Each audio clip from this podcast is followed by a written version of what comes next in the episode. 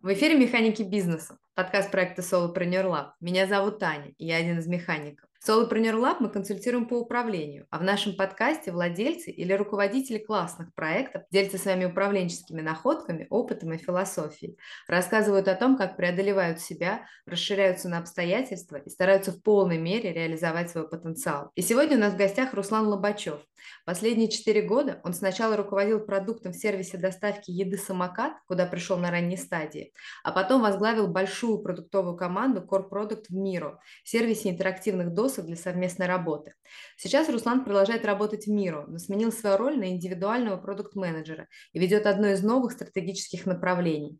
До самоката и мира Руслан стоял у истоков консалтинговой компании «Цинципер» и руководил там сервисным дизайном. Поговорим с ним сегодня обо всем этом подробнее, а также о том, как он принимает решения и добивается своего, что им движет и почему.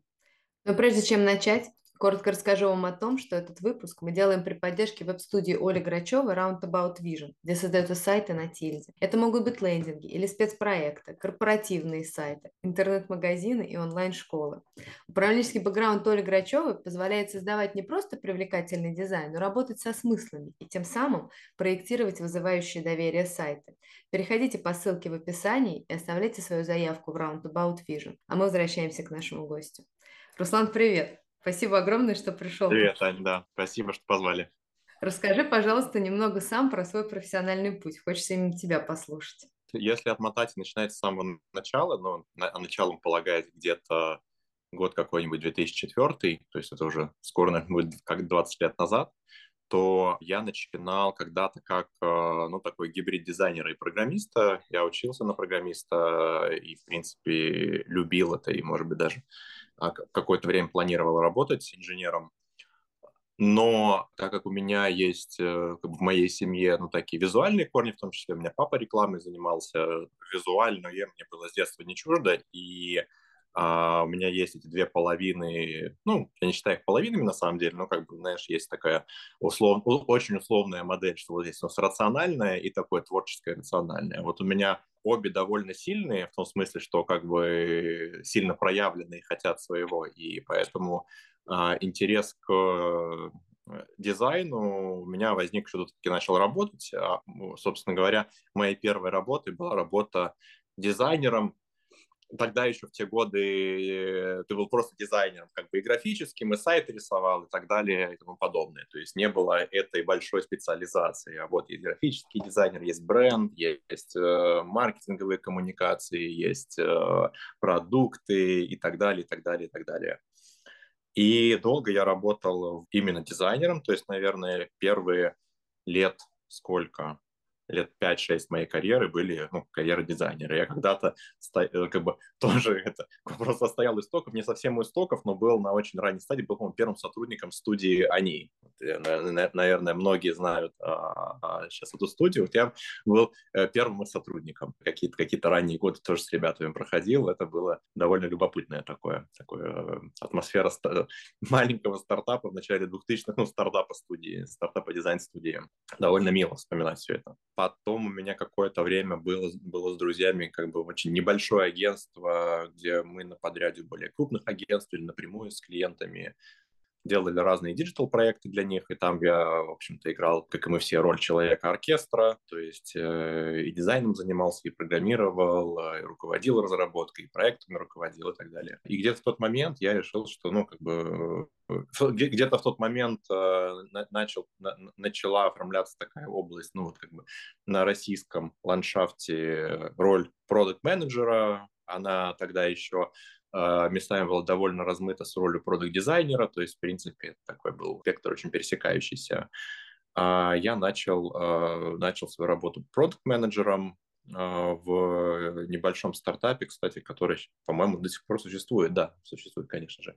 Это VCV, они сейчас называются VCV.ai, Арика Квердянова делает. Вот я у его истоков тоже на его ранней стадии стоял, и потом еще, я помню, Арик со мной делился какое-то долгое время, те вещи, которые я там разрабатывал, ну, вроде как такие совсем пилотные, они долгое время еще жили в продукте. Потом у меня был большой период, который я провел вместе с Ильей Ценципером и другими ребятами, делая агентство Ценципер, про которое тоже, может быть, э, некоторые слушатели слышали, которое занималось и занимается сейчас э, сервисным дизайном, дизайном территорий городских и так далее далее. То есть довольно широкий спектр дизайна, того, что называется strategic дизайн, то есть это на самом деле на пересечении с такой, назовем это, продуктовой стратегией, бизнесовой стратегией и дизайном пользовательского опыта очень разнородные проекты, э, начиная от каких-то чисто цифровых приложений до а, одного из самых больших проектов до редизайна огромного количества сервисов и физических цифровых почты России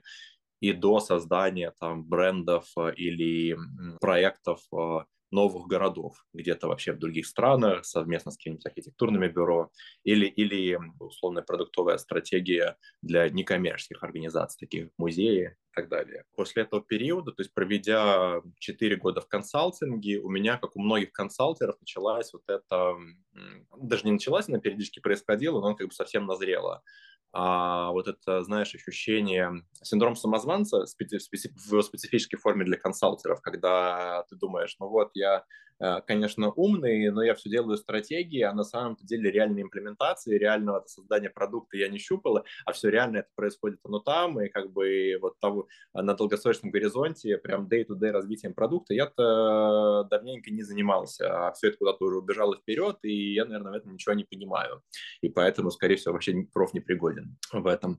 Мне стало интересно переключиться в продукт, и как раз в тот момент э, один из наших больших клиентов, Родион Шишков, который э, был долгое время как раз э, вице-президентом в Почте России со своим партнером Славой Бочаровым, они начали делать э, стартап, который тогда назывался еще магазинчик, потом мы там уже полгода спустя переименовали в самокат, когда начали скейлиться, и поняли, что с названием магазинчик скейлиться будет трудно. Я решил впрыгнуть в их авантюру, которая тогда, ну, выглядит, то есть это сейчас, когда э, уже как бы прошел и отгремел бум дарксторов, то есть вот этих всех по всему миру, э, половина из которых делались выходцами из России в разных странах, э, бум вот этих моментальных доставок, базирующихся на дарксторах. А тогда, в 2018 году, это все казалось, ну, как бы очень сильно авантюрой. А правда так можно быстро доставлять? А правда это кому-то надо? А правда это можно заскейлить? Э, ну, и так далее, и так далее, и так далее. Поэтому было очень любопытно во все это впрыгнуть. И, в принципе, то есть я знаю по себе, что та специфика, то есть тот способ, которым я выбираю, чем мне заниматься, те проекты, а, ну или по крайней, или по крайней мере выбирал а, вот тогда, 4 года назад, 2 года назад, я выбирал то, что э, меняет какую-то индустрию в обязательно массовый продукт для большого количества людей, то есть что-то очень амбициозная и со сверхзадачей. И э, самокат, собственно говоря, тогда выглядел ровно таким. То есть вещь на грани невозможного, выглядит как сверхзадача, классно, давайте делать. Да, и дальше, собственно говоря, я провел два года в самокате, вот с его ранней стадии, когда у нас было два или три пилотных склада только в Петербурге, до стадии, когда э, мы покрыли зоны доставки весь Питер, всю Москву, и там, когда я уходил, у э, сервиса было уже там порядка миллиона заказов в месяц, то есть совсем другие цифры по сравнению с начальной стадии. Я построил там команду продуктовую, и команду, которая занималась э, customer facing, то есть ну, пользовательской частью, и э, большую, большую команду, которая занималась прям большей э, частью продукта, продукт, который внутри, операци... разные операционные инструменты, потому что э, самокат — это бизнес, построенный на физической инфраструктуре, на физических операциях и на их автоматизации и оптимизации. И в том числе команду маркетинга и коммуникаций, потому что, ну, как бы всю свою историю, будучи графическим дизайнером э, и будучи дальше работая в консалтинге, который совмещал э, как бы и стратегию, и коммуникацию, и бренд, и пользовательский опыт и так далее, я, а, как мне казалось, коммуникацию а, хорошо понимал и, в принципе, был наиболее оптимальным человеком в команде, который а, мог бы, мог бы это взять на себя. Поэтому вот, ну, как бы за такой довольно разносторонний спектр я там отвечал. И вот два года назад, после самоката, то есть когда я уже принял решение о том, что хочу уходить из самоката, хочу что-то что еще попробовать, я познакомился с ребятами из мира я раньше, но тут мы снова, снова начали общаться, то есть у них появилась роль, которая, которая могла быть мне интересна. В целом, мира как продукт, он, он мне был интересен всегда. Почему, почему интересен? Потому что я всегда думал, как... Э, мне, мне всегда было интересно думать, как можно вот эту командную работу, индивидуальные мыслительные процессы, командную работу и коммуникацию, как это все можно оптимизировать, как этому можно помочь. Ну и понятно, то есть там бесконечно клея стикеры на доски, что-то там э, формулируя в документах, в прочитах и так далее, в общем, как-то оперируя тем огромным количеством тулов. Например, когда мы работали в Цинципер, я все время думал, а как же это можно делать легче? Ну и как можно делать это более интуитивно, визуально и так далее. Поэтому то, чем, э, то что делал Мира, или тогда еще Real Time Board, когда я о нем впервые узнал и познакомился с ребятами, оно мне очень близко было. Вот. Но тогда э, у них была совсем маленькая команда, и тогда, понятно, у них не было, э, не было отдельной роли продуктового директора, который каким-нибудь э, э, ключевым куском experience'а продукта руководил. Потому что, ну, собственно говоря, как бы, эта, роль, эта, эта роль существовала внутри компании, в смысле, она, она была закрыта внутри компании. Но потом, когда компания стала расти, и как бы э, внутри продукта стали возникать э, подразделения, эта роль образовалась, и она со мной очень срезонировала. И в итоге, и в итоге я оказался в Miro. То есть, наверное, самым большим, ну, как бы, не препятствием, скорее, но таким challenge'ем а, на пути того, чтобы попасть в Miro, была необходимость решиться на переезд в Пермь. А, потому что, когда я встретился с Андреем Хусидом в первый раз, вот, он мне рассказал про роль, роль звучала очень классно, интересно, вот, но дальше у него в конце спрашиваю, говорю, Андрей, а где эта роль территориально? Ну, как бы, так, подозревая подвох. Вот. Но Андрей мне говорит, ну, в Перми, конечно же, потому что на тот момент, сейчас уже все по-другому, на тот момент core-продукт, то есть то подразделение, которое меня, которое меня пригласили руководить, э, был целиком в Перми. То есть все инженеры, дизайнеры, э, продукт-менеджеры, которые занимались core-продуктом, все они были в Перми. Поэтому мне, как э, руководителю этого стрима, как бы, мне, у меня не было опции, где я еще могу находиться, потому что невозможно как руководителю строить, качественно строить доверие, не находясь collocated. Ну, не невозможно, в смысле гораздо сложнее. И учитывая принцип Miro, что мир э, в целом, несмотря на то, что делает продукт в том числе, не только, но в том числе для remote взаимодействия Miro очень ориентирован на collocated работу, у Miro фокус на collocated работу, потому, потому что Miro видит просто а, сильно различающуюся эффективность remote setup'а и а, collocated. Ну и я на самом деле тоже вижу. То есть я сейчас работаю remote, а, переехав а, в Хельсинки, я, конечно, вижу разницу. То есть это все manageable но, конечно же, отношения и доверие, особенно в новых командах или между людьми, э, как бы репортерами, менеджерами, гораздо легче выстраивается, когда эти люди физически друг с другом видятся, общаются регулярно каждую неделю. Да, поэтому переезд в Пермь был большим, э, был большим, ну, скажем, препятствием. И для нас с женой было, ну, как бы, это прям был повод для долгих размышлений, э, как бы таких долгих итераций внутри себя, ну, как бы эмоционально, рационально. А, мы с Мира общались как бы довольно неспешно, довольно долго, тогда как раз грянул ковид, ну, в общем, там было много, много других, э, много других развлечений у всех. Это было начало, ну, там, весна 2020 года, поэтому мы общались там два или три месяца, пока я собеседовался, пока мы все детали обговаривали и так далее. У нас было время подумать про Пермь. И мы, то есть мы прошли стадию от э, типа ну какая Пермь вообще, ну алло, ну как бы мы живем в Москве, в Хамовниках, вот как бы там какое-то время назад это переехали наконец в Хамовники, нашли квартиру, которая нам нравится, наконец-то как бы обустроились в Москве, куда ровно там, где находится, как бы а, в лучшем месте в Москве, и вот как бы и оттуда в Пермь, э, ну как бы типа зачем?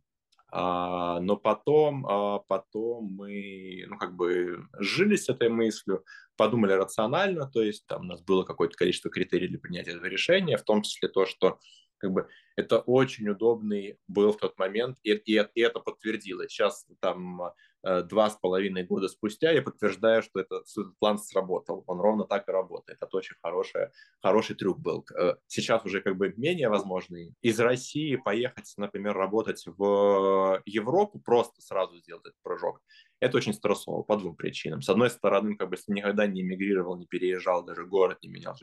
Я в Москве прожил 15 лет, то есть я переехал туда после института и прожил там 15 лет.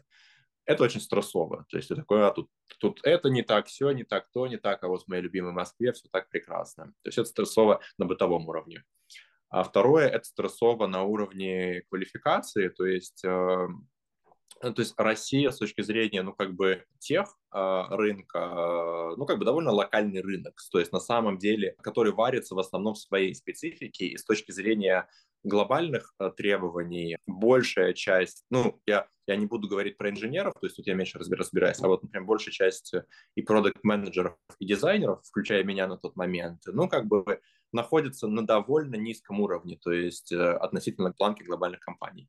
И поэтому обычная история, то есть если это переезд напрямую из России, она состоит в том, что вот ты был каким-нибудь head of product, а ты переезжаешь на роль как бы какого-нибудь рядового продукт-менеджера, какой-нибудь классной компании, но рядового продукт-менеджера. То есть никто тебя не ждет с распростертыми объятиями, давай-ка у нас всем руководить, раз ты в России чем-то руководил. Э, вот, этот, э, вот эта э, как бы петля через, через мир, которая международная компания, при этом расположенная в России на тот момент, позволила сделать этот переход такой поэтапный. То есть, во-первых, гораздо легче влиться в культуру, которая на тот момент там наполовину еще российская была, то есть сейчас доля как бы а, российской части культуры, она все уменьшается, размывается внутри компании, потому что основной поток новых людей, то есть компания растет за счет а, а, прежде всего новых людей в Европе, в Штатах и в других частях мира. А тогда на тот момент компания в значительной степени по-прежнему с большой частью российской культуры, расположенная в России, то есть переезд в Пермь – это не то же самое, что там переезд, не знаю, в Амстердам. Наверное, Амстердам по многим параметрам может быть чем-то лучше Перми, но Пермь – это как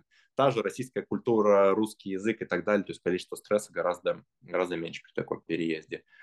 Вот, и мы как бы, ну, ну и было еще несколько параметров, но это был один из, одним из ключевых. Мы в итоге решились на переезд в Пермь, и тоже, и тоже этому шагу очень благодарны, потому что этот э, переезд, опять же, вот мы сейчас это как бы чувствуем на себе, он нам позволил дальше гораздо легче переезжать, потому что что мы сделали этим переездом? Мы сами для себя сознательно вырвали свои корни из очень комфортной Москвы, то есть вынули себя из зоны комфорта и проиллюстрировали себе, что в принципе можно жить, ну, плюс-минус где угодно, в смысле не, не в полном трэше, но как бы не обязательно жить э, там в лучшем городе на Земле, там по всем параметрам лучшим, то есть, э, во-первых, ко всему можно адаптироваться, во-вторых, ну, как бы ничто сейчас не навсегда, то есть, в принципе, можно перемещаться по миру, и это не так, не так сложно. И что еще интересно, Пермь по моей трактовке, то есть там другие ребята из мира, кто переезжал в Пермь, тоже из Москвы, из Питера, у всех разные, разные ощущения, разные впечатления от Перми, но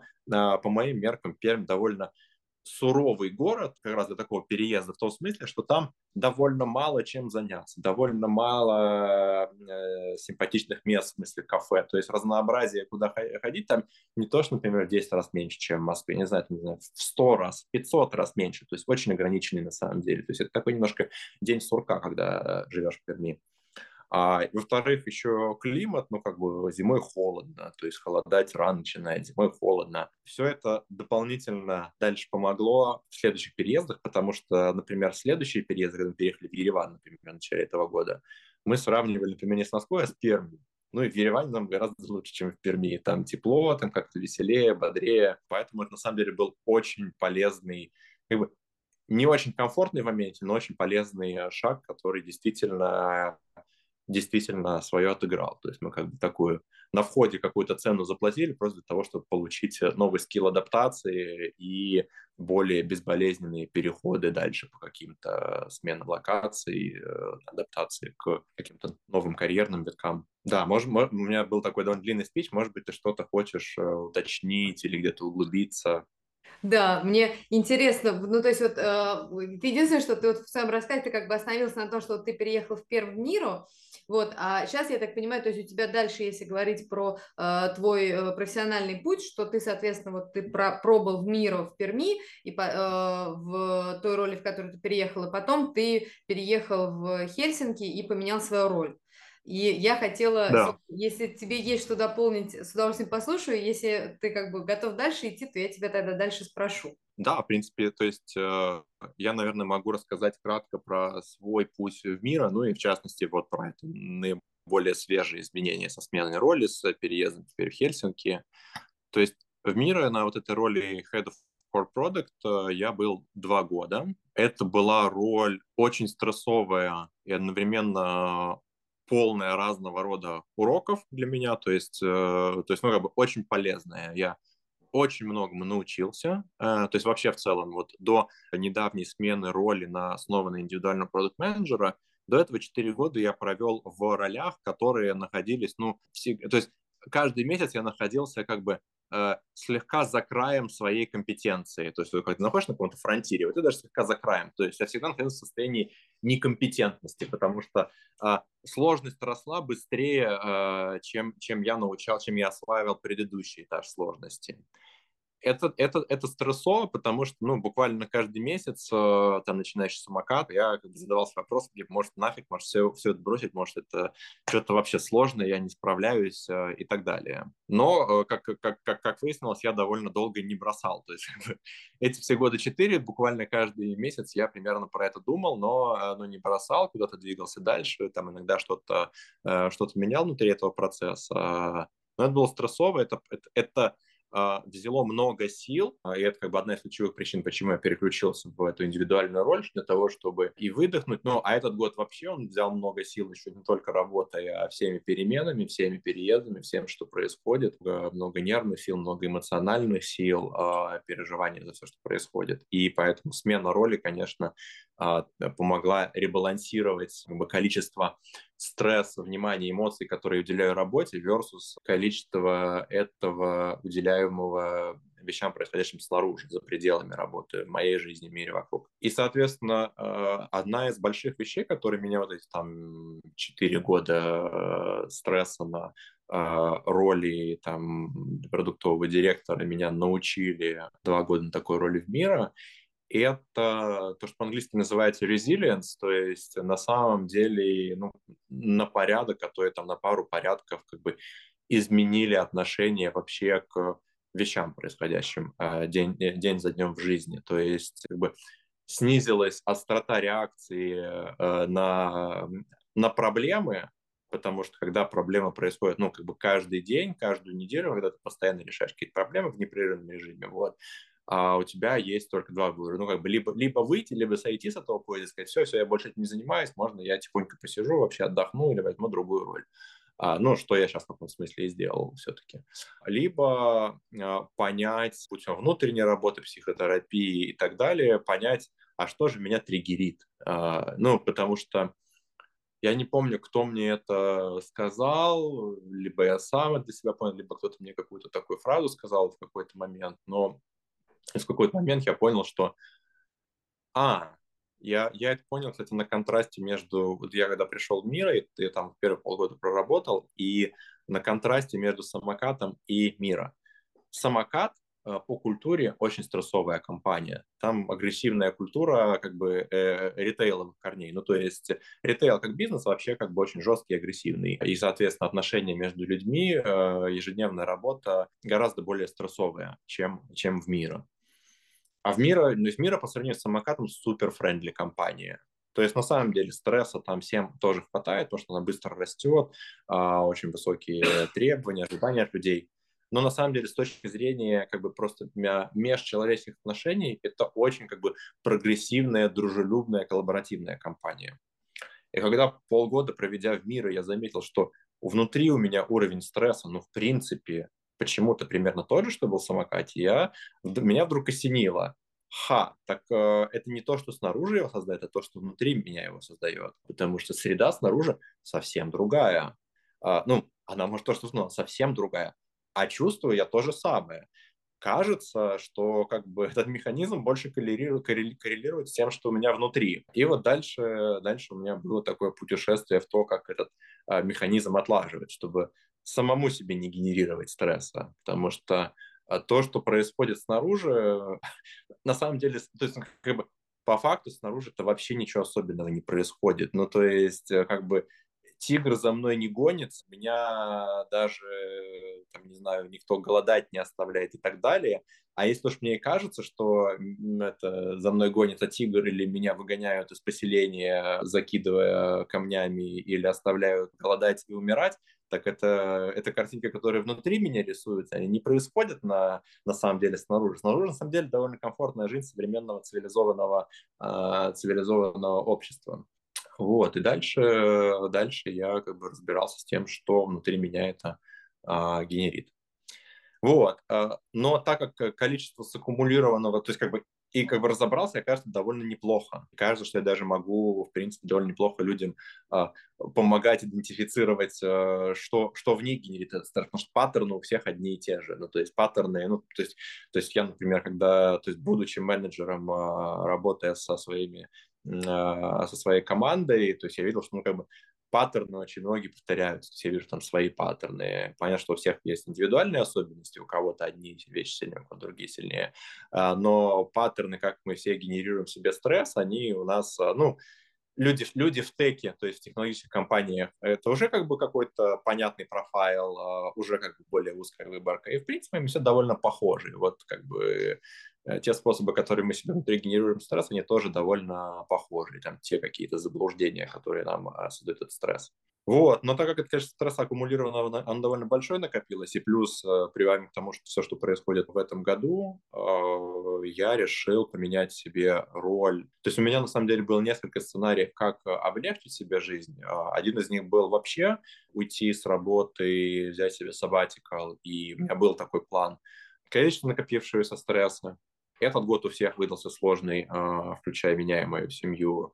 У нас два переезда было. То есть я решил, что э, совсем сабатикал как бы во всей этой ситуации будет довольно, довольно рисковым решением. И э, я вернулся к предыдущему сценарию, который э, тоже обсуждали с, с ребятами в мира, что можно поменять себе роль. То есть, то есть в принципе, а, в мира это вообще довольно распространенный сценарий. По крайней мере, в этом году я вижу довольно много кейсов, когда люди, например, из менеджеров возвращаются к роли индивидуального исполнителя или сужают свой скоп. И это на самом деле не только в мире, то есть это в принципе довольно распространенный паттерн, особенно в быстро растущих компаниях. То есть когда компания очень быстро растет, она очень часто перерастает большинство своих прежних руководителей, и это очень нормальная вещь. То есть в мире есть достаточное количество людей, кроме меня, кто поменяли свои роли, сузили роли, с менеджеров на индивидуальных исполнителей. И я, собственно говоря, тоже э, как бы, просто вернулся к такому плану, который как бы, менее стрессовый, более комфортный. Ну и опять же, в принципе, я в этом смысле даже благодарен событиям этого года, что они а, меня развернули от такого более радикального плана с сабатикалом в этот менее радикальный план с тем, чтобы остаться в мире, но уменьшить свою роль. Почему? Потому что, знаешь, это всегда некоторое количество людей, типа меня, мы склонны к радикальным решениям, мы склонны радикализировать. Все, я здесь устал, я больше не могу, надо а, как бы выйти, поменять что-то совсем. Хотя по факту э, очень часто во многих ситуациях ты можешь перенастроить ситуацию в э, формат комфортный тебе. То есть э, и наоборот, радикальные перемены, они обычно, то есть как меняешь обстоятельства вокруг и обнаруживаешь себя а что-то все то же самое осталось, только обстоятельства вокруг поменялись. То есть в этом смысле часто радикальные перемены – это не, очень, не очень умный подход. А, то есть это как бы ожидание, что я сейчас поменяю все вокруг, и оно поменяется в том числе внутри меня, в том, как я чувствую. И интересно иногда вот такие более, более мягкие подходы исследовать, когда я остался в компании, я поменял себе роль. И оказалось, что это комфортно. Первое, оказалось, что это интересно, потому что я по натуре, ну, назовем так утрированно, дизайнер или изобретатель, то есть я человек, который любит придумывать. То есть для меня а, вот этот продуктовый крафт – это очень важная часть дела. А когда ты руководишь большой продуктовой командой, то ты этим занимаешься, ну, процентов 5 времени, остальное 95 ты занимаешься, собственно говоря, people management, там, настройкой процессов, операционной работой, хайрингом и так далее, и так далее, и так далее. Что тоже интересно, тоже было для меня прям огромным количеством зон роста, было очень интересно во всем этом прокачаться, но тем не менее по своей натуре я человек, которому важно придумывать. И сейчас в своей работе, ну, я почти э, этим занимаюсь, э, точнее, большая часть времени занимаюсь именно этим. А, это первое, что оказалось очень приятно. Вот. Второе, что оказалось очень приятно, например, у меня гораздо менее забитый календарь, то есть как бы от того, что ты просто в понедельник с утра садишься на встречи и в пятницу вечером э, с них выходишь бесконечной череды встреч, у меня теперь много фокусного времени, у меня как бы теперь просто несколько встреч в день, причем все из них, как понятно, они, они мне в основном нравятся, эти встречи, то есть они не отнимают у меня силы, а скорее дают мне силы. При том, что я склонен много работать, но как бы здесь я гораздо, мне гораздо легче все-таки отстраивать э, work-life balance, уделять больше внимания семье, э, что важно а, в, как раз в свете переезда, в свете смены места жительства, что вы как семья тоже, по сути, ну, перестраиваетесь, переадаптируетесь, и важна включенность всех членов семьи. То есть можно навредить в моменте эмоциональному климату семьи, если как бы брать на себя, то есть слишком, слишком эмоционально включаться в работу, как бы всего себя туда отдавать, и при этом производить большие изменения, которые на семью влияют, ну, как переезд, например, в другую страну. Поэтому это оказался тоже очень а, комфортный, а, хороший ход. Да.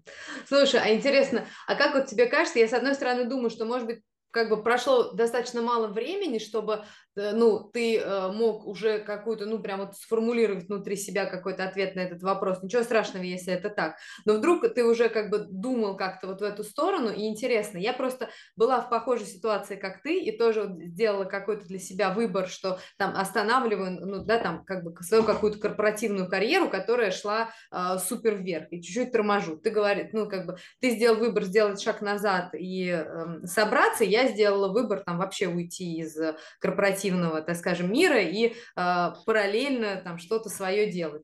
И интересно, что я когда это, ну, сама с собой об этом думала, я думала, что тут, так скажем, есть такой момент, что с одной стороны ты можешь, ну, так сказать, да, ты попадаешь в какую-то ситуацию, тебе нужно действительно время просто выдохнуть. Или, например, ты понимаешь, как вот я в какой-то момент поняла для себя, спустя, правда, несколько лет после того, как я сделала такой выбор и ушла из, как бы, остановила свою корпоративную карьеру, я через несколько лет поняла, что мне, э, лично мне там персонально, например, близок под такой подход. У меня мама с, э, все мое детство занималась, э, работала вокруг музыки, администра, администрировала вот всякие, агентировала вот эти все Э, как концертную деятельность, и у меня прям с детства осталось вот это ощущение, э, ну, не знаю, там, какого-то великого пианиста, например, там, Эмиль Григорьевич Гиллис, который, он был, вот он сам по себе единица, при этом он востребован как единица, то есть он востребован не в структуре, не в, как часть бренда какого-то, а он сам себе бренд.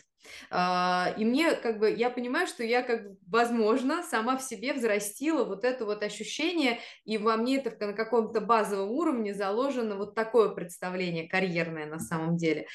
Может быть, расскажи, если ты уже думал вот про свои какие-то карьерные ощущения, что, может быть, потому что я, например, почему, откуда у меня возник этот вопрос? Потому что я слушаю тебя, и как вот ты рассказывал про свой профессиональный путь, я думаю, а может быть, у Руслана тоже вот он на самом деле, вот, ну, грубо говоря, тот самый приглашенный профессор э, по какой-то тематике, когда он может прийти, закрыть вопрос, пойти дальше со своей экспертизой, закрывать дальше где-то какой-то вопрос. Что думаешь об этом? Слушай, на это у меня, наверное, нет какого-то одного ответа. То есть, с одной стороны, да, у меня довольно сильная экспертная составляющая, ну, как бы там прокачанная за какие-то предыдущие годы. То есть в этом смысле, например, я там в меньшей степени, наверное, организатор, ну, в таком масштабном смысле, э, в смысле по, по, по своему опыту, и больше эксперт, в смысле, что я работал, ну, как бы в небольших командах до, до, до, до опыта как бы, своих последних четырех лет, я работал в довольно компактных э, командах, там, организованных либо мной, либо в чьей-то команде, но все-таки довольно, довольно компактные. Ну, а компактная команда, она в значительной степени опирается на индивидуальную экспертизу каждого.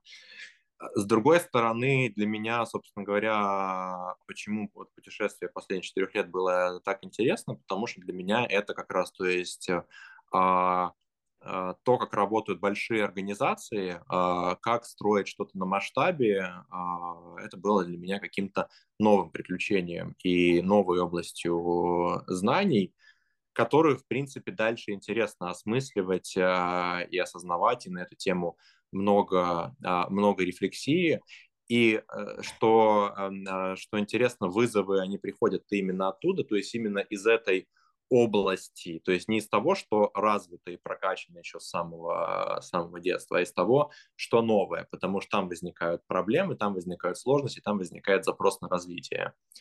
А в принципе, то есть, ну, как бы мне мне по жизни интересно ставить себя в какие-то ну, назовем это сложные или необычные, или непривычные ситуации. Ну, то есть чего-то в себе даже не столько развивать, сколько я в каком смысле смотрю это на, на это как больше на что-то в себе, не совсем правильное слово, ломать, но мне как-то, там, наверное, год назад пришла в голову э, мысль, глядя на себя, глядя на других людей, которые там с чем-то э, сталкиваются и почему-то не могут какое-то какое препятствие пройти, вот как бы раз за разом повторяют какую-то одну и ту же проблему системную. Я для себя сформулировал, что очень часто, если не в большинстве случаев, а, препятствием к развитию является то, что мы что-то знаем, то есть то, что мы чему-то научились, то есть имеющиеся знания.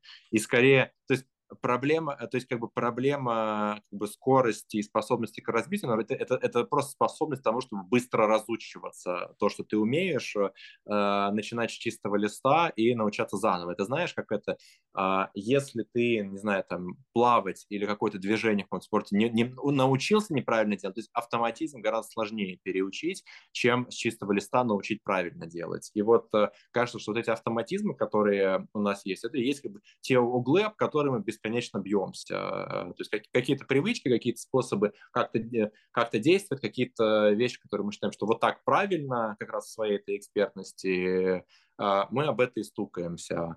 А, собственно говоря, базовая вещь, которая нужна для того, чтобы, ну, как-то, что, что ли, и развиваться быстро, и гораздо комфортнее себя чувствовать в новом, необычном, и том, что ты не делал, это способность вот от этого своего, вот от этой своей экспертности, от этой экспертной позиции отступить, относиться к себе очень легко, относиться к себе как к человеку, который бесконечно учится и который, ну, просто живой обычный смертный человек, который что-то умеет, что-то не умеет. Может быть, в каких-то областях он не умеет даже базовых вещей. Всему этому можно научиться. Если, если есть желание учиться, то есть если приоритет э, «О, интересно, прикольно, ну давайте научимся», а не блин, елки-палки, э, моя самооценка падает, э, я же был такой же крутой, а теперь я чувствую себя здесь не крутым. Вот если для тебя приоритет э, самооценка, ощущение собственной крутости, то это на самом деле и есть источник наибольшей боли вот в этом процессе развития. Потому что процесс развития означает, что ты чего-то не умеешь, и ты должен быть, ну, как бы, ты должен это увидеть, чтобы это, как бы, чтобы развиться, ты должен это увидеть. А чтобы, когда ты это видишь, ты должен быть с этим окей. Иначе, тебе будет, иначе у тебя возникает это боль от того, что ой, оказывается, я вот в этом такой неразвитый, елки-палки, какой кошмар, какое я ничтожество и так далее, и так далее. И ты вместо того, чтобы развиваться, начинаешь а, а, как бы переживать этот огромный эмоциональный стресс от а, чувства собственной несостоятельности. Да. Слушай, а интересно, если вот тогда говорить о продолжении карьеры в крупном бренде каком-то, в крупной очень компании, то как тебе кажется, вообще что ты думаешь про перспективу сотрудника и перспективу руководителя э, в крупной компании? То есть как, вообще что ты под этим понимаешь? Угу. Угу. А почему именно в крупной? А, ну, мне так показалось, может быть, я не права, что ты, да, мне показалось из того, как ты говорил, что все-таки твой интерес лежит э, в зоне того, чтобы продолжить э, развивать себя в корпоративном мире, или нет, или я не права, может быть, мне неправильно это показалось. А, э, нет, это не, не, не совсем так, действительно. Как раз совсем не обязательно корпоративный мир и опять же, по своей структуре я тяготею больше. То есть, понимаешь, есть, есть, есть как бы зона того, что ты не умеешь, но здесь важно тоже не перебарщивать и, знаешь, не заниматься развитием ради развития, в том смысле, что а, надо себя обязательно загнать в какую-то некомфортную среду. Да нет, не надо. У каждого из нас есть какие-то естественные склонности, их вообще как бы важно понимать, уважать и использовать. И в этом смысле я-то как раз понимаю, что я человек скорее относительно небольших команд, э, органические, а, то есть, например, там стартапов в более ранних стадий, потому что мне важно и вот это как бы создание, то, что называется from zero to one, то есть создание с нуля. А, у меня там больше драйва. Мне важно и как бы тесная команда единомышленников, что в стартапе, то есть ну, на, на стадии маленькой команды случается легче, чем на стадии, тем, чем внутри большой корпорации, потому что там ваша команда единомышленников, скорее всего, отвечает за какой-то очень маленький кусочек какой-то огромной штуки. И, в общем-то, вы, конечно, может быть, единомышленники, но миссия у вас не то, чтобы какая-то сношиба сногсшибательная. То есть в стартапах эта комбинация случается легче, поэтому а, у меня не то, чтобы есть какой-то план строить именно корпоративную карьеру, то есть я здесь в этом смысле смотрю э, на какое-то свое будущее довольно открыто. У меня, на самом деле, большое разнообразие планов, но, наверное, какие-то из них там а, на пораньше, какие-то какие на попозже, вот, но то, что можно назвать, э, ну, как бы, стартапом мне, в принципе, довольно близкая среда, и то, чем я сейчас занимаюсь, то есть взяв ну, новое стратегическое направление внутри мира, yeah. это, ну, в каком-то смысле внутренний э, стартап, то есть это там э, часть, новая часть продукта, которая from zero to one э, в значительном смысле развивается, поэтому знаешь, у меня, у меня, у меня здесь в этом смысле а, как раз э, нет какой-то четкой линейки, там, знаешь, корпоративную карьеру.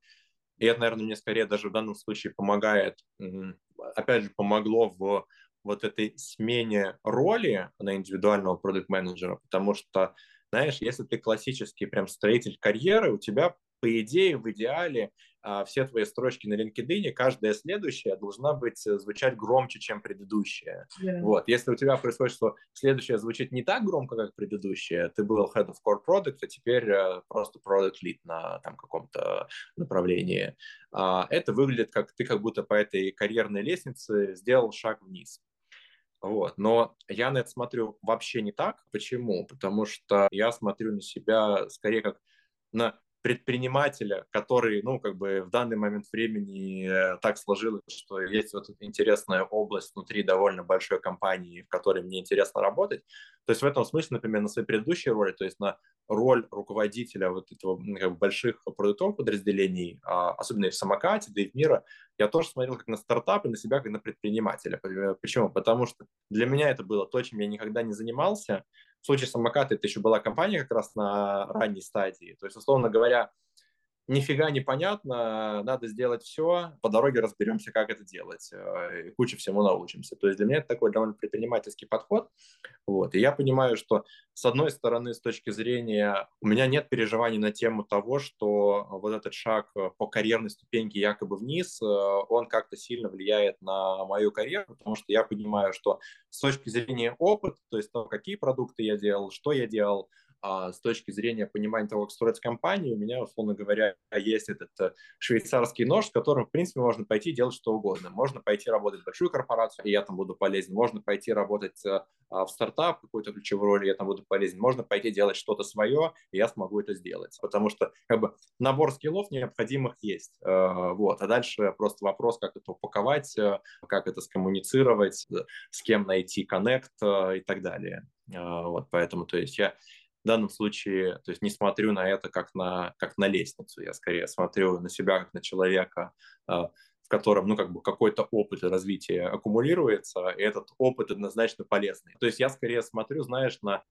добавленную стоимость, э, условно говоря, каждого месяца вот опыта полученного, и она пока, она пока она довольно хорошая каждый месяц. То есть вот как бы ситуация, которая, наверное, меня бы начала беспокоить, если бы, знаешь, как говорят, это э, типа важно отличать 10 лет опыта от 10 лет одного и того же опыта, повторенного 10 раз. Вот когда я начну видеть, что, условно говоря, эта добавленная стоимость, то есть то, что я какие-то знания, опыт, понимание мира получаю каждый месяц, они как бы начинают стремиться к нулю, то есть я ничего нового не узнаю. Вот это тревожный звоночек. То есть в этот момент нужно э, брать и что-то менять. Вот пока, пока что на роли менеджера, что на роли индивидуального продукт-менеджера я получаю кучу опыта, потому что, знаешь, как бы это еще есть такая иллюзия, что Uh, что есть как бы такая одна линейка, в которой неизбежная точка развития любого исполнителя – это становление менеджером. Да. Uh, да, при том, как это просто две разные роли. То есть если ты хороший исполнитель, не факт, что ты будешь хорошим менеджером, это просто другая роль, этому нужно заново научиться. И если ты хороший менеджер, не факт, что ты будешь хорошим исполнителем, но особенно если долго этим не занимался, потому что, ну, там, даже я в первые, там, пару месяцев, вернувшись к роли исполнителя, я чувствовал, как у меня в голове шестеренки скрипят, потому что а, очень многие вещи, которые ты руками не делал, теперь нужно руками делать. А, ру, а руки-то уже какие-то вещи забыли, а какие-то вещи никогда и не делали, потому что когда я, то есть как бы компании, в которых я работал, мир вокруг, э, за 4 года, которые я был менеджером, эволюционировал, вот, и все равно как бы мне нужно заново учиться быть вот этим самым индивидуальным, классным индивидуальным продукт-менеджером. То есть ты этому учишься, и то есть в этом смысле я просто как бы поосваивал 4 года менеджерскую роль, сейчас я как бы э, осваиваю какое-то актуальное прогрессивное умение быть индивидуальным продукт-менеджером, а заодно получаю перспективу, ну как бы перспективу сотрудника. То есть, как бы, как, потому что когда ты долго менеджер, у тебя тоже искажается перспектива, ну, то есть ты как бы смотришь на вещи сверху вниз. То есть, как, когда ты долго находишься в позиции власти, то у тебя начинает атрофироваться мысль, атрофироваться эмпатия к тому, как э, люди внизу, ниже по иерархии, ну, как бы ниже внутри оргструктуры могут э, себя ощущать в определенных ситуациях. И вот попасть снова в эту позицию, в которой я в значительной степени лишен большей части той власти, которая у меня был, то есть как бы рычаг власти я, в общем-то, задействовать не особенно могу. То есть у меня остался хороший нетворк внутри компании, то есть я знаю, кому с каким вопросом пойти, у меня как бы довольно а, меня уважают компании, но а, как бы вот этот рычаг того, что я там а, хед одного из департаментов, и поэтому могу где-то там просто а, сказать все-таки давайте делать так, и люди, скрипя зубами, пойдут делать так, как бы он отсутствует. И, собственно, как действовать без этого рычага, это совсем другой скилл, который э, в значительной степени приходится осваивать заново. Да. Слушай, а как тебе кажется, ты, я понимаю, что может быть как угодно, абсолютно, но тем не менее, как вот твои размышления, они приводят тебя к тому, что, например, вот если ты сейчас э, работаешь на одном стратегическим направлением в компании, то, так скажем, э, может же быть, что там через год, через два, может быть раньше, может быть чуть позже, но когда это направление окрепнет, а, что тебе предложат роль э, возглавить это направление.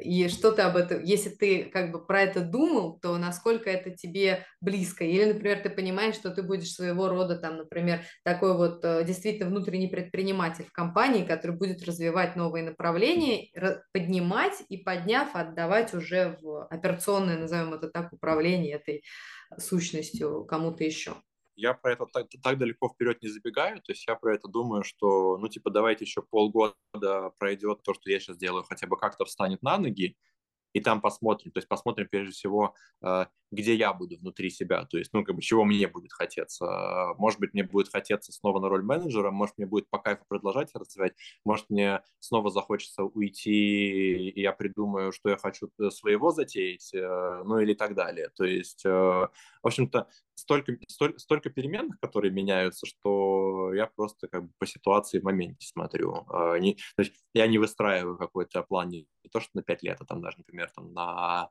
а, на два года. То есть у меня есть какие-то более долгосрочные планы, то есть э, я понимаю, что в длинной перспективе э, я не вижу себя как, э, ну, как бы в длинную сотрудника корпорации на длинном временном горизонте. Я хочу делать что-то свое, потому что для меня это какая-то важная часть опыта, ну и как бы вот это э, как бы власть создавания чего-то своего и с нуля, и когда оно все твое, это для меня тоже какой-то важный кусок, который я хотел бы освоить. Но я ведь, э, например, когда-то еще года полтора назад, там уже находясь в стрессе, э, думал, ну, типа, наверное, уже надо бы уходить э, из мира.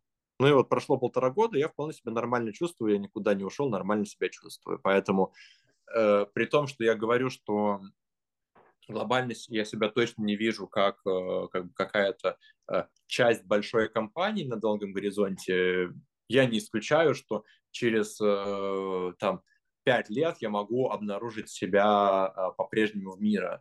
То есть я, конечно, если бы мне сейчас сказали, я бы, я бы удивился, что я так долго там задержался, но, а, наверное, удивился бы не так сильно, потому что я знаю, что а, мы меняемся со временем, и случается все, и ну как бы... То, то, то, то есть в этом смысле мне больше всего нравится в жизни даже не эволюционировать, эволюция тоже неправильное слово, но знаешь, это, а, ну, как бы э, предполагаешь, что ты все время куда-то вверх, все лучше и лучше становишься, э, такая сравнительная характеристика.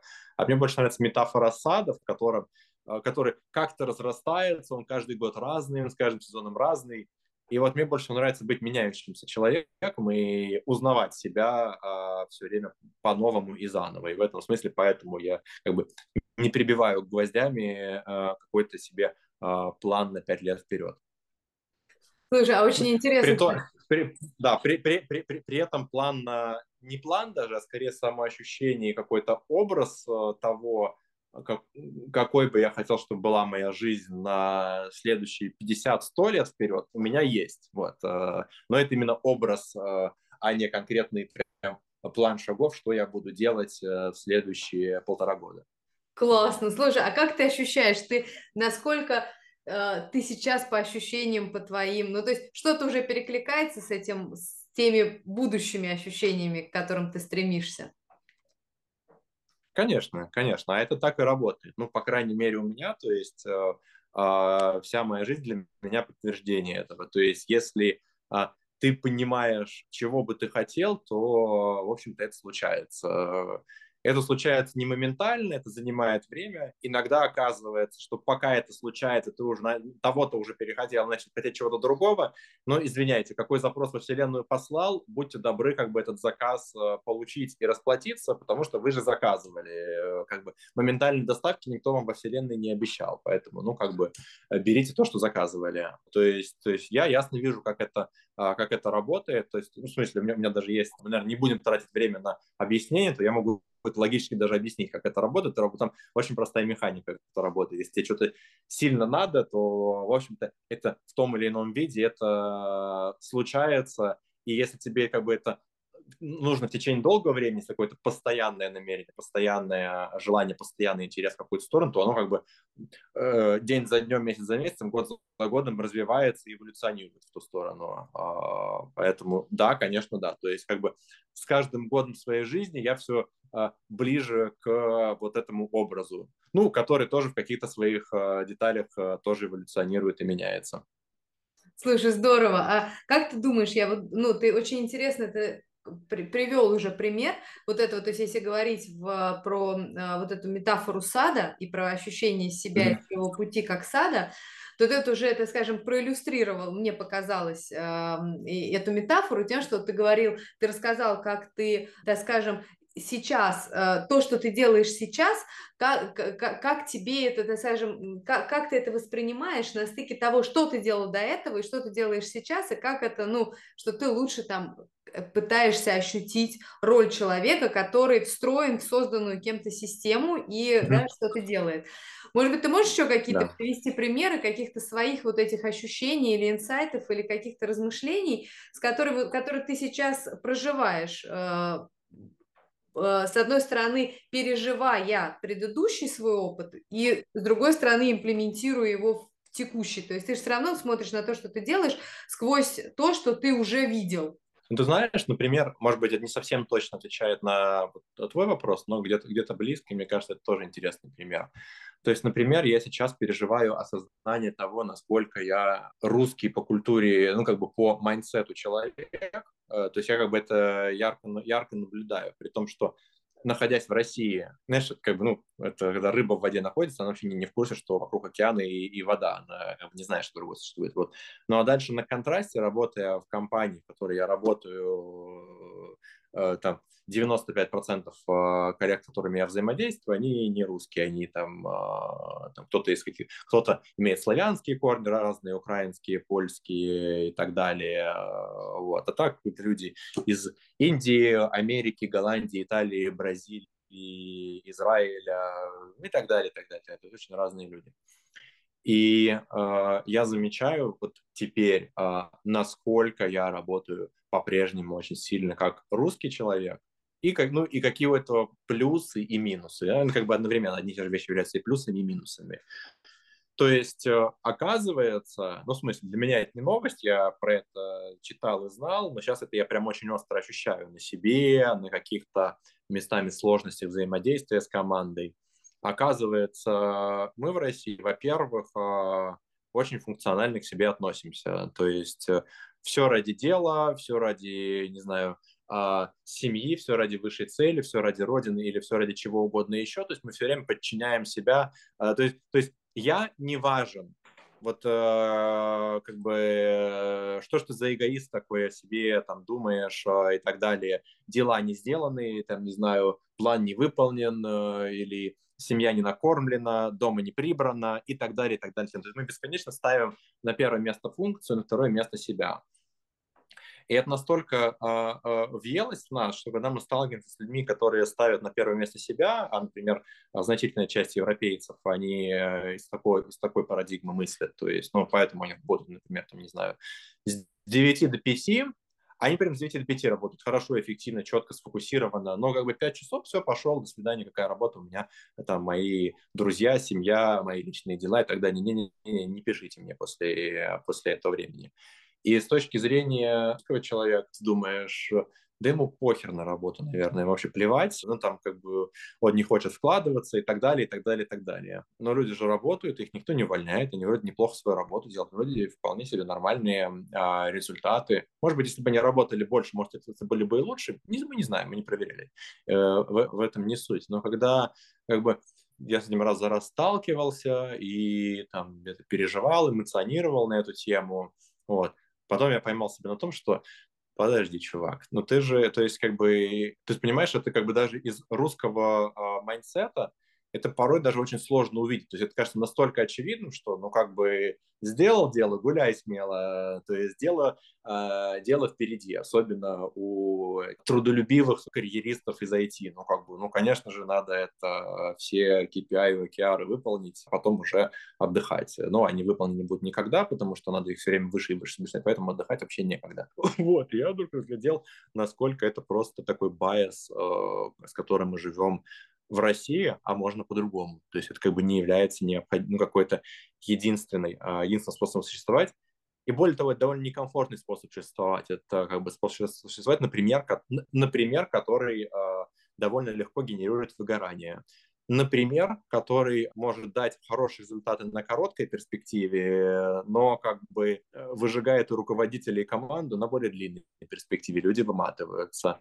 Например, который приводит к тому, чтобы достигать результатов просто сверхвложением усилий, а не правильной организацией работы. Знаешь, как это говорят, нужно, работать нужно не 16 часов в сутки, а головой. Вот э, мы, русские, очень много про 16 часов в сутки, а можно поработать по-другому, и как бы на длинной дистанции результаты могут быть лучше. А, потому что как бы а, ничего на длинном из наврала и надрыва создать, э, создать нельзя. Например, вот одно такое наблюдение, и ну там еще вот какое-то, конечно, наблюдение по поводу того, а какой же на самом деле, то есть насколько же на самом деле мы все в России одинаковые, то есть, как, знаешь, вот с перспективы, как бы, когда ты находишься в другой среде, ты видишь, знаешь, это как как люди внутри одной страны, они все друг друга прекрасно отличают, а ты, а ты приезжаешь, думаешь, что что все какие-то одинаковые, не знаю, приезжаешь в там Швецию, например, что шведы все одинаковые, рослые, светлые, вообще все, да еще и на одно лицо, а им кажется, что они все разные. Вот, и точно так же здесь. Я, я, я увидел, насколько мы все а, люди из России одинаковы, с этим одинаковым культурным кодом, при том, что внутри мы, конечно, отличаемся в нюансах, кто-то относится Э, совсем функционально-функционально к себе, а кто-то заботливо функционально. Но мы все очень функционально относимся к себе. Мы все очень такие, знаешь, про а, аврал, про то, чтобы взять на храпом, взять а, сверхвложением усилий. Мы, мы про героизм очень. У нас очень много героизма, который, собственно говоря, опять же, на, на длинной дистанции не работает. На короткой дистанции в кризисной ситуации работает прекрасно. На длинной дистанции не работает. И вот это все я, я в себе замечаю, отмечаю где-то, ну, как бы где-то как бы мне это нравится, где-то, где-то, например, я вижу, что это мне мешает, я как минимум имею это в виду, где-то я стараюсь себе это корректировать, где-то просто, например, живя в другой стране, финны совсем другие, э, например, я просто чувствую, как потихоньку я пропитываюсь другим вайбом, и это как бы тоже начинает меня менять изнутри. А очень интересно, я вот думаю, что мне вот тоже, у меня как бы это не связано там с Россией или с другими странами, но тем не менее, мне близок очень тоже вот твое понимание последнего времени про замедление некое э, и глобальное, и с точки зрения, ведь на самом деле все, мне кажется, что ты рассказываешь, это все про некое какое-то замедление. Как тебе кажется, о чем это? Потому что мне кажется, это очень интересно, и оно, возможно, витает в воздухе, и да, и как бы что, что ты об этом думаешь? Почему такое а. вот в твоей жизни, например, вот ты в себе, получается, ты сейчас э, генерируешь вот это, ну, условно, может быть, мне так со стороны кажется, что ты снимаешь вот это напряжение, которое было, и генерируешь немного вот такое slowdown. Почему, как ты думаешь? Слушай, я не возьмусь говорить на, э, за то, как бы происходит ли это глобально. Я думаю, что глобально всегда мир разнородный, и тренды есть разные, противонаправленные. То есть я думаю, что в моей жизни это может быть связано отчасти банально просто с возрастом. То есть когда у тебя, ну как бы, чем больше тебе лет, и чем, чем, чем больше у тебя какого-то хорошего осознанного опыта накапливается, тем более, знаешь, ты как бы ловким и мастеровитым в обращении со своей жизнью становишься, и ты научаешься, ну, как бы балансировать э, вещи. Вот, условно говоря, тот самый work-life balance, ты вдруг научаешься его выстраивать, ну, просто потому что ты понимаешь, что на самом деле тебе нужны обе половины. Тебе нужно умение сфокусировано, дисциплинированно и на отдельных периодах а, а, как бы трудолюбиво и усердно и много работать, э, но при этом тебе нужно умение восстанавливаться и это балансировать, э, потому что как бы на длинной дистанции это не работает. Я понимаю, например, ты знаешь, как бы какое-то, время назад вот я при том, что я страшно не люблю всю эту концепцию, все это как бы проецировать, попытка применять, знаешь, как бы продуктовые подходы, такие как бы рационализаторские подходы к жизни. И, э, меня, в общем-то, это все вызывает э, какое-то отвращение внутри. Но, тем не менее, как бы, какой, какой главный метод работы продукт менеджера? Приоритизация. То есть нужно оставить один метод, одно слово, это приоритизация. И э, я понял, что это, в принципе, хорошая штука для того, чтобы себе ответить вопрос, в том числе про какие-то ценности, что мне важно в жизни. Вот я какое-то время назад понял, что у меня точно, например, семья стоит на более высоком месте, чем, э, чем работа. И в этом смысле и опять же, возможно, то есть как бы, и понимаешь, это тоже, тоже опять же в каком-то смысле коррелирует с возрастом, потому что ну, как бы с возрастом люди заводят детей, семьями обзаводятся, а плюс еще как бы э, сил становится меньше, то есть у меня как бы со здоровьем все в порядке, но все равно как бы понятно, что в 20 лет ты можешь всю ночь не спать, э, пить, тусить, а потом еще весь день работать, э, после 30 практически ни у кого, кроме людей со сверхспособностями, такого не прокатывает. У тебя уже другой организм. И как бы у тебя, с одной стороны, накапливается опыт, то есть ты уже понимаешь, как сбалансированно и разумно обращаться в своей жизни, а с другой стороны накапливается и потребность в этом. Это наличие семьи, наличие детей, которые тоже требуют внимания, сил, а, и это как бы а, а, меньше как бы, скажем так, износоустойчивость организма, ну или меньший запас нерастраченной энергии, которая просто как бы в юности этим авансом отгружается. Ну вот, поэтому я думаю, что это довольно естественный процесс от замедления в моей жизни. И, например, ну я предположу, что тебе там примерно где-то столько же лет, сколько мне, то есть скорее всего, вот в этой когорте людей нашего возраста, это довольно, довольно естественный процесс, который происходит в любую эпоху, я предполагаю. Также, если мы возьмем когорту россиян, многие из них а, в этом году много куда переехали, поменяли свою жизнь, получили кучу стресса и так далее. Поэтому в общем-то, это довольно, это можно увидеть по телеграм-канал людей, а, предпринимателей, например, или там еще кого, кто как-то искренне их ведет, люди пишут о том, что, ну, как бы, когда столько всего происходит, когда столько, как бы, возникает каких-то новых рисков и неопределенностей, то требовать от себя сверх а, результатов, ну, как бы неразумно. Они ниоткуда не возьмутся, а ты только себя да еще в дополнительный стресс гонишь. То есть в этом году Э, людям, у которых случилось э, что-то сложное, какие-то большие перемены и много стресса, в общем-то, им всем просто ну, как бы жизнь необходимо замедлиться. Это просто жизнь необходима для вот этой большой-большой когорты людей из России, не только из России, из Украины, я думаю, и из э, других стран. Поэтому э, я не возьмусь говорить, что есть какой-то тренд на замедление в мире, Хотя э, мне кажется, что он был бы полезен. То есть в этом смысле, знаешь, я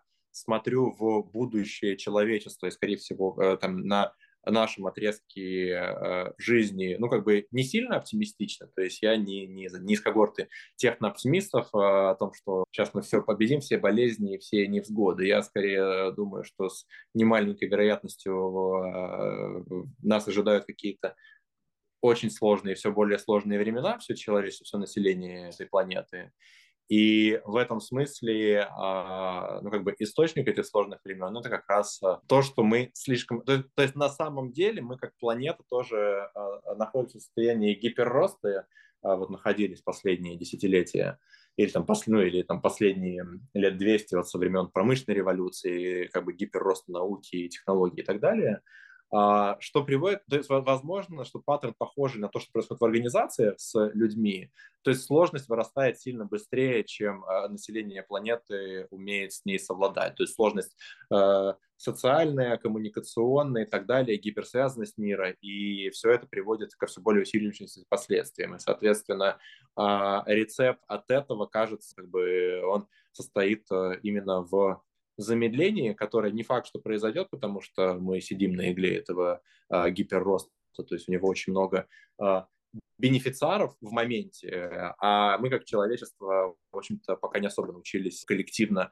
э, планировать э, далеко. То есть мы в основном как бы ведомы очень краткосрочными стимулами в горизонте там э, полгода, года, двух, и нас от этого сильно шатает э, и колбасит.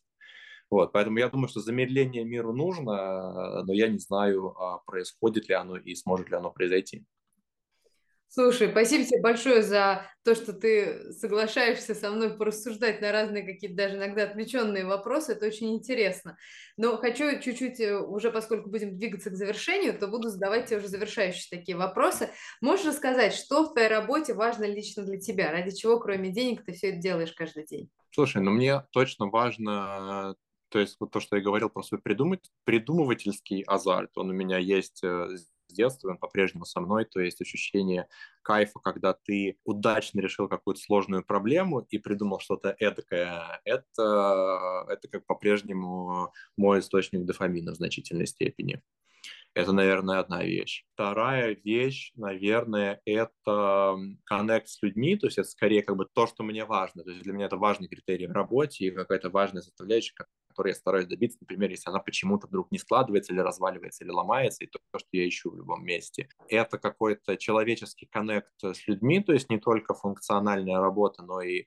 И я сейчас не про то, чтобы там ходить в бар, пить вместе, это скорее, знаешь, когда... Э, скорее как бы совместное нахождение в состоянии какого-то потока и взаимозаряжения друг друга. Оно, вы можете не пить друг другом в баре вообще, только работать, но у вас как бы эта работа, как э, она выстроена э, как бы как между людьми, а не просто между функциональными единицами, которые тудушки в Project менеджере выполняют. Да, ну как бы даже если говорить про деньги, то для меня даже как бы важны э, понятно, важны и деньги в моменте, но для меня всегда в работе важно, важно понимание рычага какого-то финансового, какого-то финансового opportunity, который создает. Поэтому, например, мне интересны какие-то ключевые роли, стартапы, возможно, что-то свое, потому что это везде э, риск-реворд соотношение классное. Это для меня интересно, потому что у меня есть этот предпринимательский дух, хотя я никакого своего большого бизнеса пока не создал, но он у меня есть, и, соответственно, эта игра в риск-реворд, она мне, то есть мне тоже важно, чтобы она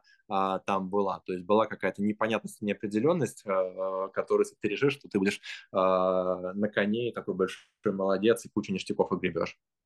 Класс, класс. Слушай, а скажи, в чем твоя сила? На это есть прям много ответов. У меня нет, у меня нет одного ответа, потому что есть разные способы смотреть на эти силы. Я просто не знаю, сколько времени у нас есть на ответ на этот вопрос. Нужен ответ за одну минуту, тогда я подумаю и придумаю что-то короткое. Или, Ответь, э, как тебе хочется от... ответить. Мне интересно тебя послушать, интересно поделиться твоими мыслями.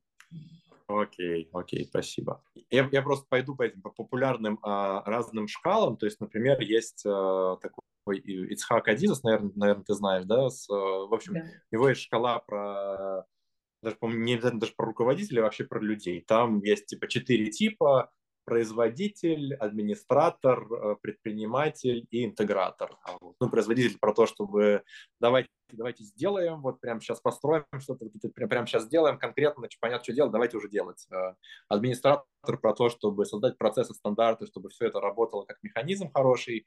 Э, предприниматель про то, чтобы как-то визионировать и находить какие-то возможности, идеи, заглядывать в будущее и туда всех тянуть. А интегратор про то, чтобы соединять людей я это много раз пытался себя как-то по этой шкале э, оценить умозрительно, вот, но в основном сходился к тому, что, скорее всего, мои, мои наиболее сильные стороны – это э, предприниматель и производитель, то есть я люблю, а, придумать, и, б, давайте уже делать, все, чего, хватит уже тут это ковыряться и 55 раз анализировать, давайте уже сделаем, давайте сделаем уже. Иногда это меня заносит, то есть иногда как бы, а, меня если не остановить, то и как бы не почеренжить, а, можно сделать что-нибудь, то, что вообще можно, не надо было делать, можно было бы не делать, потому что я очень, очень, очень сильно уверовал в свою, в свою идею предпринимательскую. А, например, администратор и интегратор, э, кажется, те стороны, которые, ну, как бы, мне, как бы, на которые мне стоит обращать внимание или развивать, если я хочу, если мне интересно, ну, как бы понимать, что они, например, у меня не настолько развитые.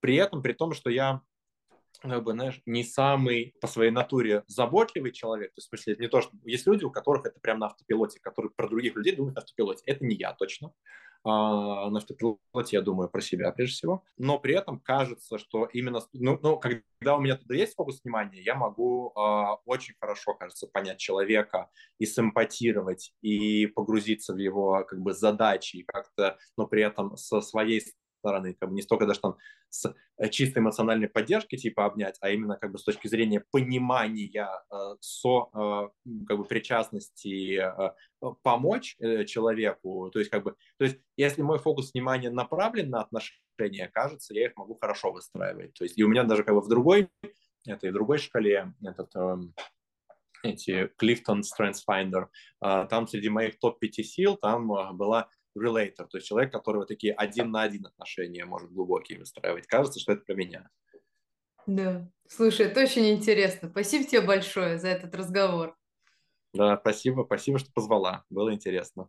Классно, что вы были с нами. Оставляйте свои впечатления в комментариях. Нам все интересно и важно. И если вам нравится наш канал, обязательно подписывайтесь на него, ставьте 5 звезд и лайки, делитесь любимыми выпусками и приходите в Solopreneur Lab за консультациями по управлению. Мы всегда рядом, чтобы помочь вам.